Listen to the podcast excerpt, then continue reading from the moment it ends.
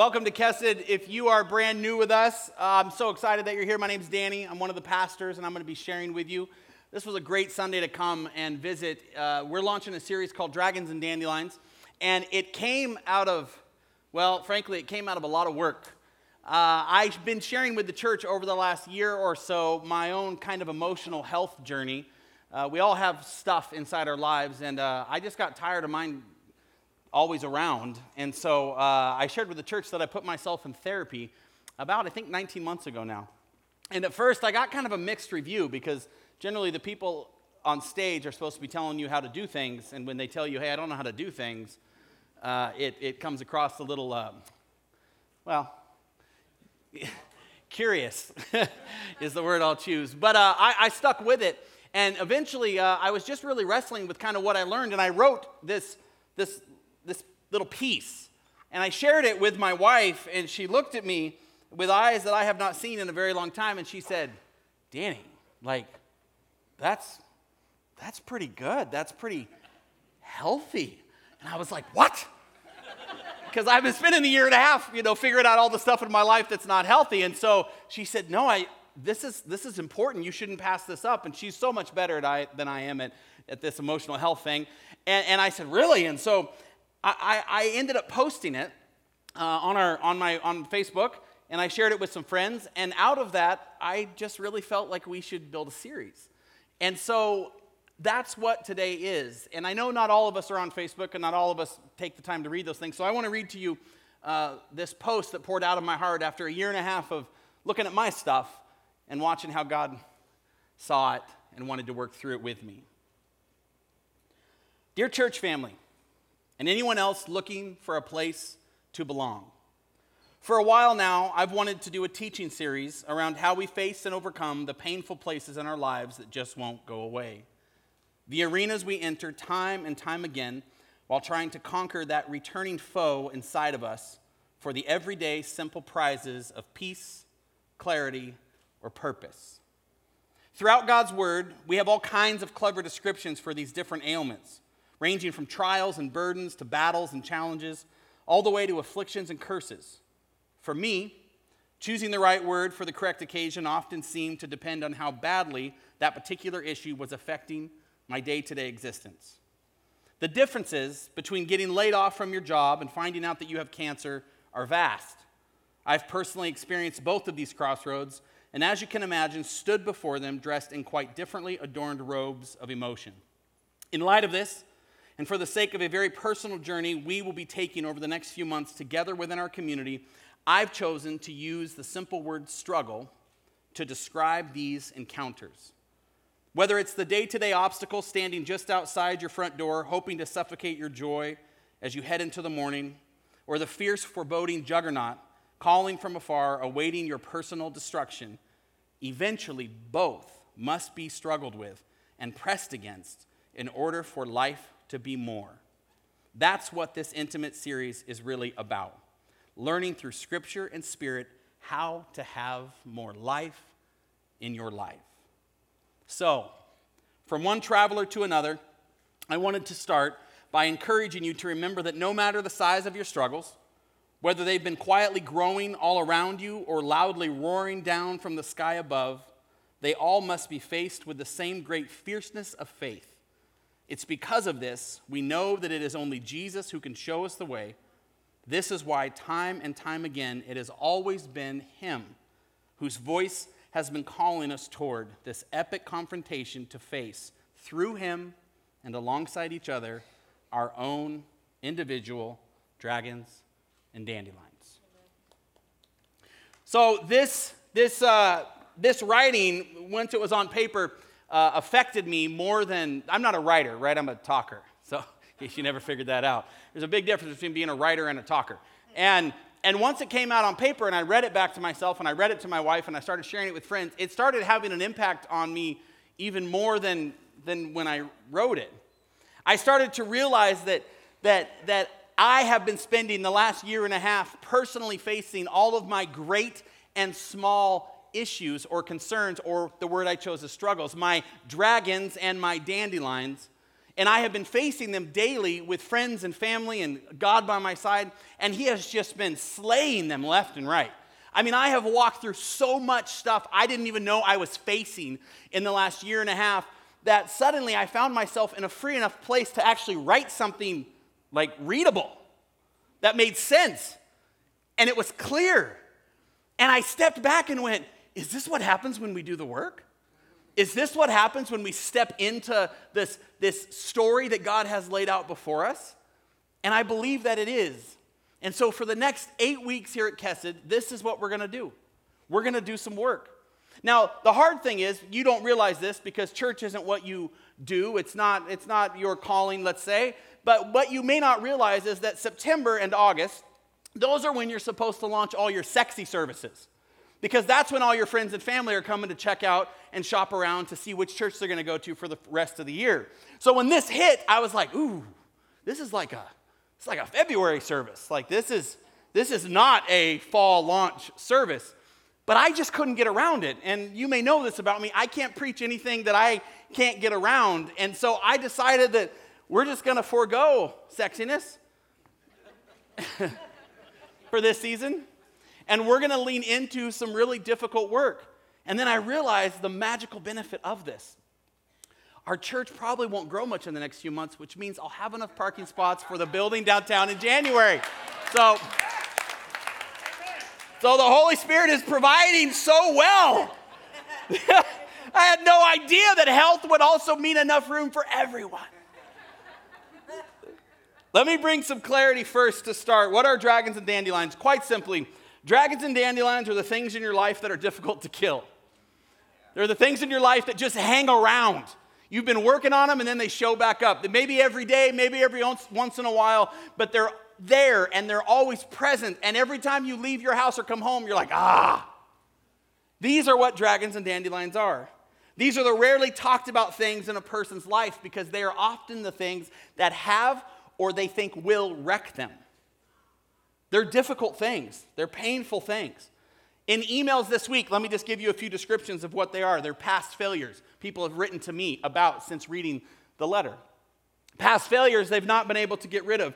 Reoccurring addictions that continue to show up no matter how much effort is put forth.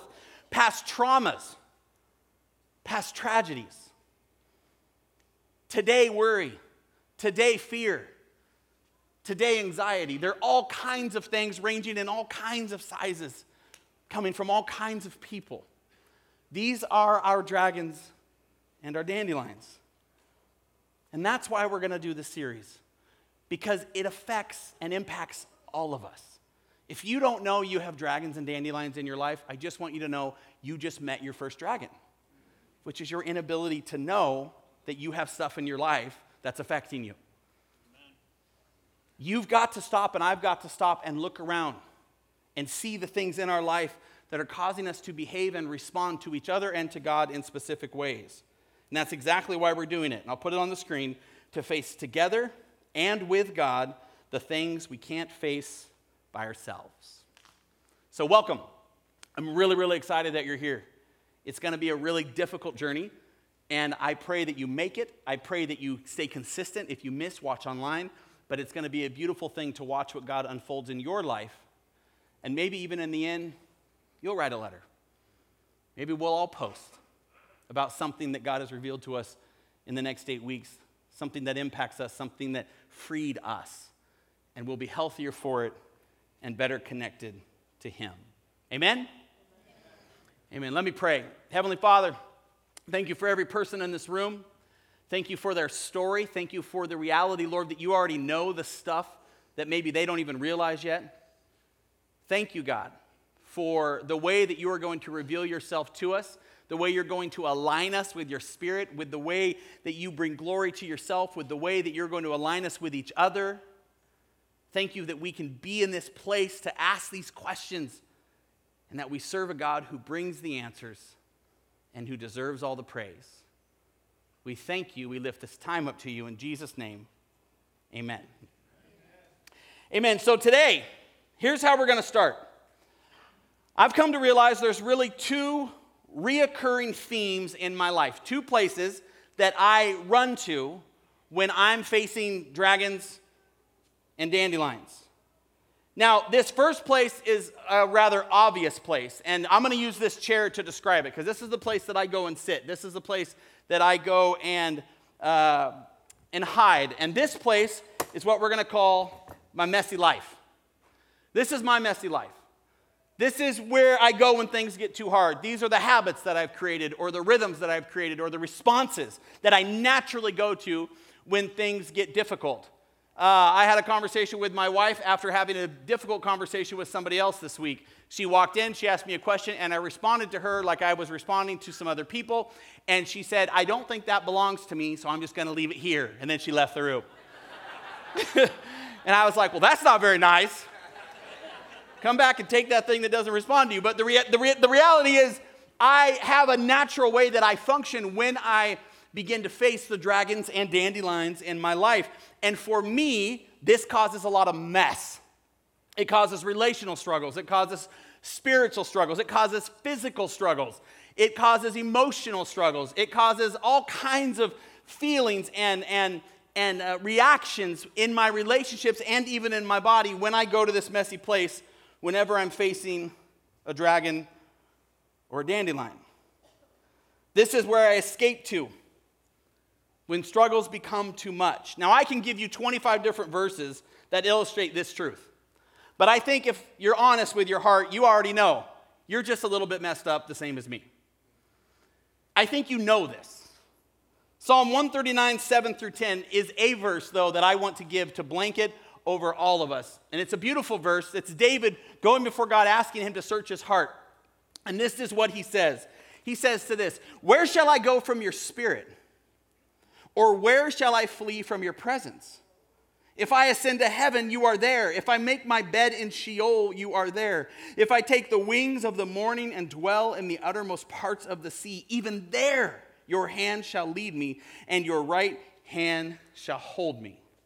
This verse has been encouraging to me for a long time because the author is speaking from these big emotional places he's never been to, so only feels.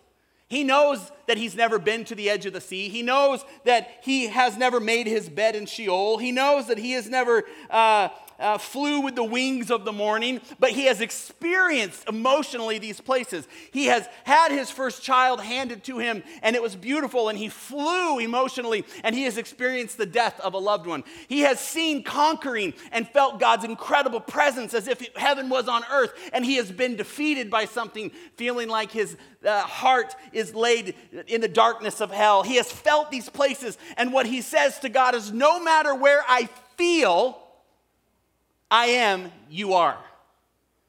No matter where I feel I am, you are. This is what being messy means.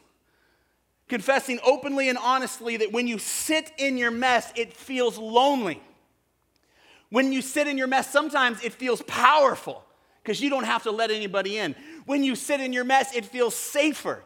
When you sit in your mess, it feels scarier. It brings all the emotions and all the stuff to sit inside your story, stop running. We're going to talk about this next week, and let the trauma and the things in your life that have affected and impacted you actually turn the corner and start to catch up. See, you actually don't go and deal with anything. I don't know if you've realized this about therapists, and we have some therapists in the room, but therapy isn't about going to deal with anything, it's about stopping the running and letting what's already dealing with you deal with you. You're already impacted by your mess. You're just taking a minute to actually see it. And the amazing thing is, you're only seeing what God already does. The reality of why you are the way you are. This writer eloquently says, No matter how I feel, God, you are there. No matter what I experience, God, you are there. Now, this is the second place that I go to when I'm struggling. This is the second place. This is a place of my loving God. This is the place that I go to when I'm looking for answers. This is the place that I go to when I'm looking for truth. This is the place that I go to when I'm trying the very best I can to not build a life around how Danny sees things should be, but instead how God sees things for be. This is the God who pursues me no matter the cost. The glory of God's love, I'll put it on the screen, is that He knew exactly what it would cost to save me and paid it anyways. So I'm this messy person confessing my mess today, deciding to engage with the dragons and dandelions that already exist in my life. And I'm deciding to leave this mess, taking it with me to the presence of God, who already knows the cost of overcoming my mess. He already knew, think about this, before he created the world, God knew that he would send Christ into a sinful, wicked, bent, and broken world to die for our sins. Think about that. This means he always knew that you and I would reject him, abhor him, worship false gods, and sometimes even be his enemy. This means he knew that Jesus would scream, My God, my God, why have you forsaken me? That he knew that the immortal one would be swallowed by death. God looked over this world and he saw people in their authenticity, and he knew that it would cost him. He knew what he would have to pay. I love this quote God knew that his beloved son, the one adored by angels and upholding the world by his word, would be spit upon and mocked and ripped open by whips and pinned to a cross and pierced by a spear. He knew. See, I return to this reality time and time again. This reality that God knows about my messy place, this place of God's love that just doesn't seem to fit inside my messy place. And then you add Jesus to the mix. Jesus, who represents God's love here on earth. Jesus, when he went to the cross, you don't think he was aware of Isaiah 53 that was written about his coming? Which says, But he was pierced for our transgressions, he was crushed for our iniquities. Upon him was the chastisement that brought us peace, and with his wounds we are healed. All we like sheep have gone astray. We have turned everyone to his own way, and the Lord has laid on him the iniquity of us all. Jesus, who is this place of God's love, knows this place of Danny's mess. When Jesus set his face toward Jerusalem, he knew what was coming. He knew that the wrath of God towards sin, my sin and your sin, not his own, was going to be poured out on him. When Jesus sweat and trembled and pleaded with God in the Garden of Gethsemane, he was fully aware that he was about to be swallowed up by the overwhelming hatred of God's hate of sin. And yet, in spite of all of this, Jesus still went to the cross anyways, deliberately substituting himself for me and for you, intentionally spreading his precious blood over the doorframe of my life. See, this is where Jesus sits. This is where Danny sits. Danny sits in depravity, Jesus sits in perfect love. This love, of which there are hardly any words that can express. Spurgeon, about this love, this is what he said. If there is one subject more than another upon which I wish ever to speak, it is the love of Christ. But if there is one which quite baffles me and makes me go back from this platform, utterly ashamed of my poor, feeble words, it is this subject. The love of Christ is the most amazing thing under heaven, if not in heaven itself. Now, this is so important. See, I didn't spend as much time on the messy space because I think you and I both know we're a mess. That's why we don't stop because we know the mess will eventually catch up with us. I spent a majority so far of this morning on this loving space, this space that represents the love of Christ, the cross of Christ, the love of God for you in spite of your mess. But what I really want you to see today is the contrast that lies in between. It's this contrast between my own place of depravity and God's place of love that generally keeps people from full reliance and full relationship with Jesus. Because once you begin to see the light of Jesus, that light shines upon your darkness even more, causing stains you didn't even know existed to illuminate. And shame comes in, turns the corner, and traps itself all around your space, and you feel like you can't defeat a dragon, let alone a dandelion. This often brings with it an uncomfortable feeling. This reality that we're talking about right now, almost too much for anyone's heart to fully accept that Jesus, who was that perfect, would love Danny, who is this flawed. And yet, this is exactly why the gospel came. 2 Timothy 1 says, He has saved us and called us to a holy life. Listen to this because this is the contrast. This is someone writing from this space, this space, feeling the uncomfortableness you feel. He has saved us and called us to a holy life, not because of anything we have done, but because of God's own purpose and grace. This grace was given us in Christ Jesus before the beginning of time. See, the more you realize you need God, the more uncomfortable it is to need God. When you don't know you need God so bad, it's like buying a new car. It's exciting. I mean, you know there's payments, you know there's a cost, you know there's lifestyle change. You, you get it, but you're like, look at this thing, man. Everyone who sees me can be like, what? You're going to church now? That's crazy.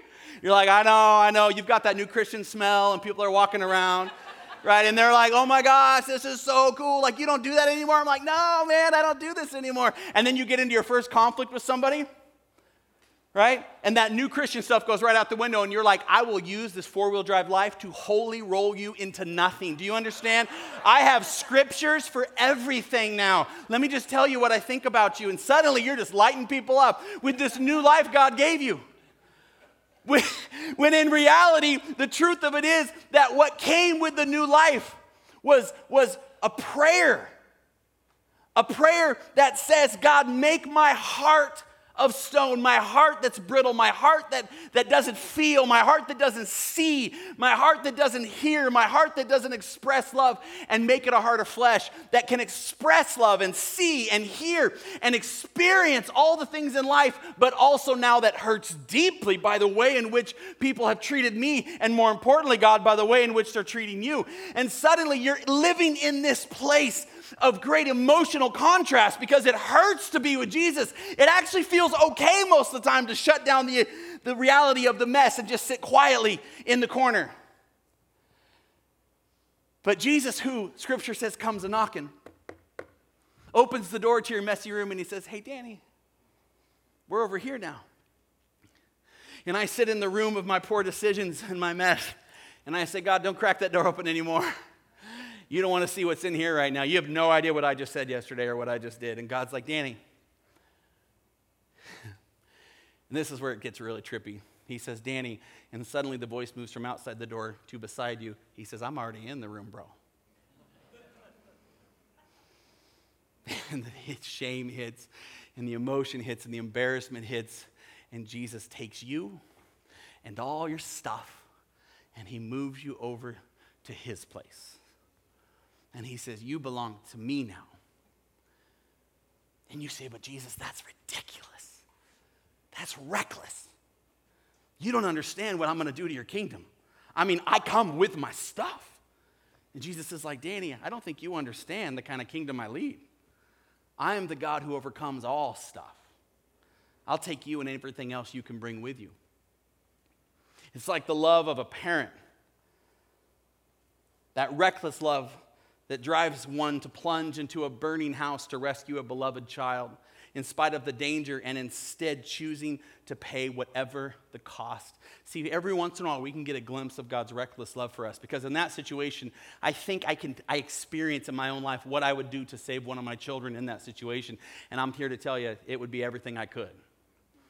But I find myself in other situations, not burning houses, but houses I've burnt down, houses I've hurt, decisions I've made. And yet Jesus still saves me with that same desire, with that same ridiculousness, with that same recklessness. He still comes after me. And I'm like, no, no, you don't understand. I brought this on myself. I did this to myself. And he's like, I know. And therefore, you're going to do that with me because I am now going to cover you through the blood of myself so that you can find healing and wholeness. Danny, I take you with all your mess. And it is this incredible love for us that God has. And that's why he didn't spare Jesus. And that's why he won't hold any good thing from you and I. And it's through this sacrifice of Christ that our invitation has been made. And so, it's this kind of overwhelming love that propels me to worship with adoration. It's this kind of ridiculous love that moves me to ask Jesus, why would you save someone like me? It drives me to my knees in humble gratefulness because I know I don't deserve it and I know that I cannot earn it. This love, this ridiculous, reckless love. No matter how much I pour out before Him, He continues to take it, He continues to receive it. His reckless invitation still remains nonetheless. You see, this series that I want to go into, it requires something no other series I've ever done has required. It requires your permission. Because if you choose over the next two months to stay in this messy place, and you choose not to open that door and journey with others or journey with the story of God, if you choose to hide within the pain that you live right now, pretending it's other things, when really you know it's just a lack of healing from God in that area or that arena, then you will not get what you should from what God's gonna do here over the next few months. And that's why it's so critical to you that you receive the reckless invitation of Jesus Christ to join and be a part of your own emotional health journey. The only reason that you and I are still wrestling with this is because we are not engaging in the areas we're supposed to with each other and with God.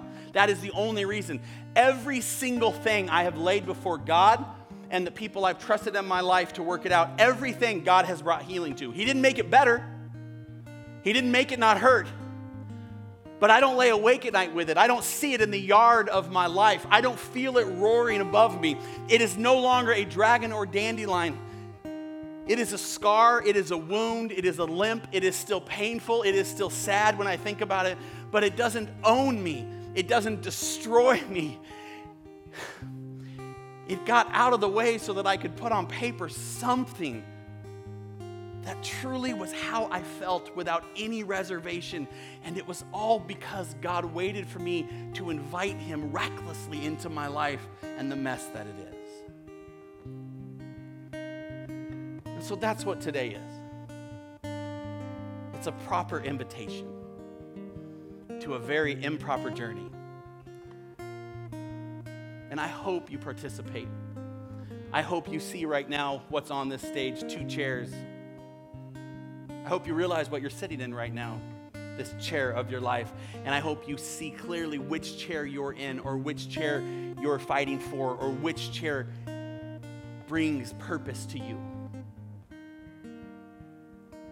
There's people in this room right now, you've never accepted this journey. This is the first time you've heard anything like this about Jesus. I want to pray for you. I want to invite you into the chair of his love. I want to invite you into his presence. And then I'm going to pray for some other folks in this room. That's those of you in the room that you've, you've made this your home, you've accepted this as your future, and I'm here today to speak against that. I'm here today to break that with the Holy Spirit's power. I'm here today to bring fruit and forever into your eyes so that you can leave here different. Not perfect, not all better, but together with us and together with Christ, journeying towards holiness and health.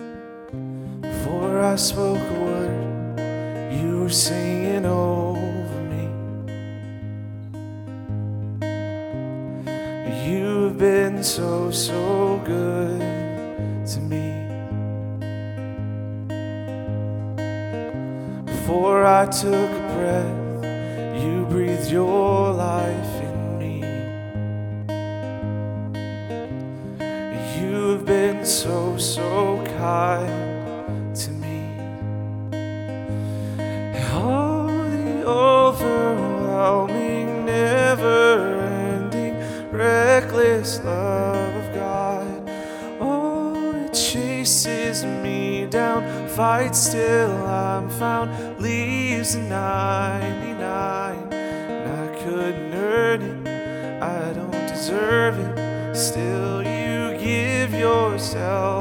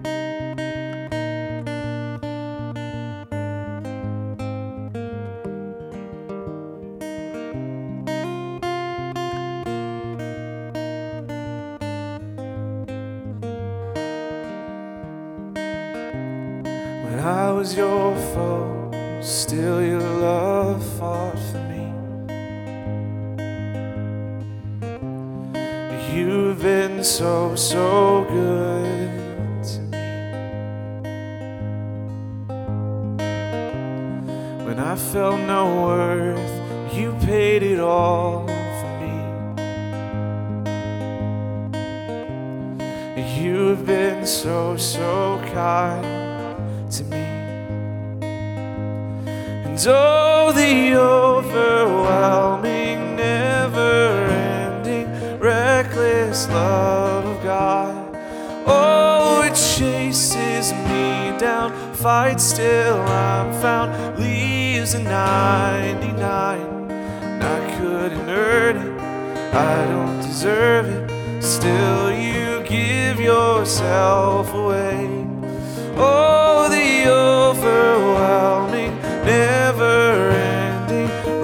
reckless love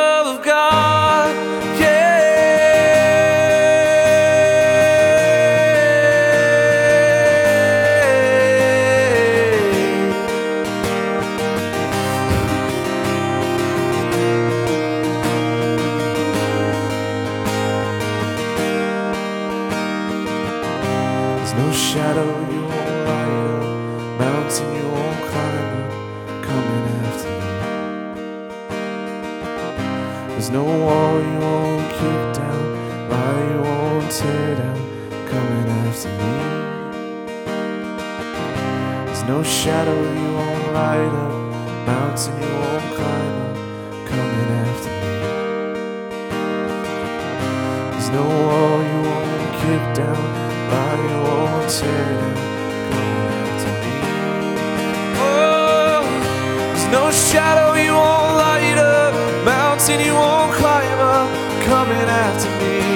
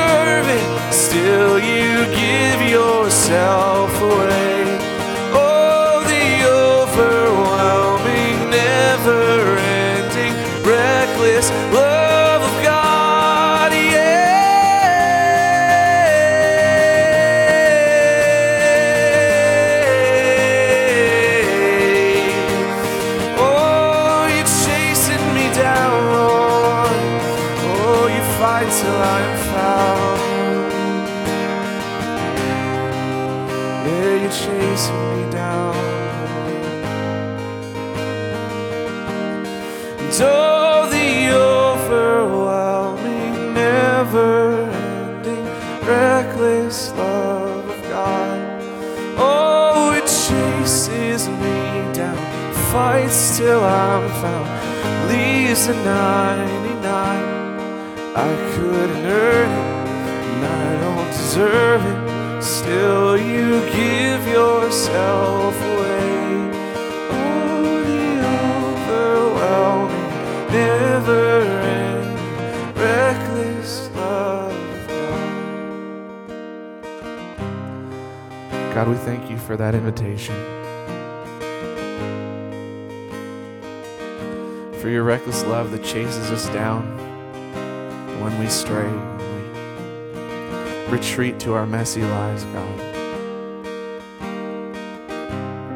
We thank you that there's nothing that you won't do to bring us back to you, God. I pray that you would instill in our hearts a drive to pursue you fully. And that it would be seen by those around us, God, your light would be seen. We love you, Lord.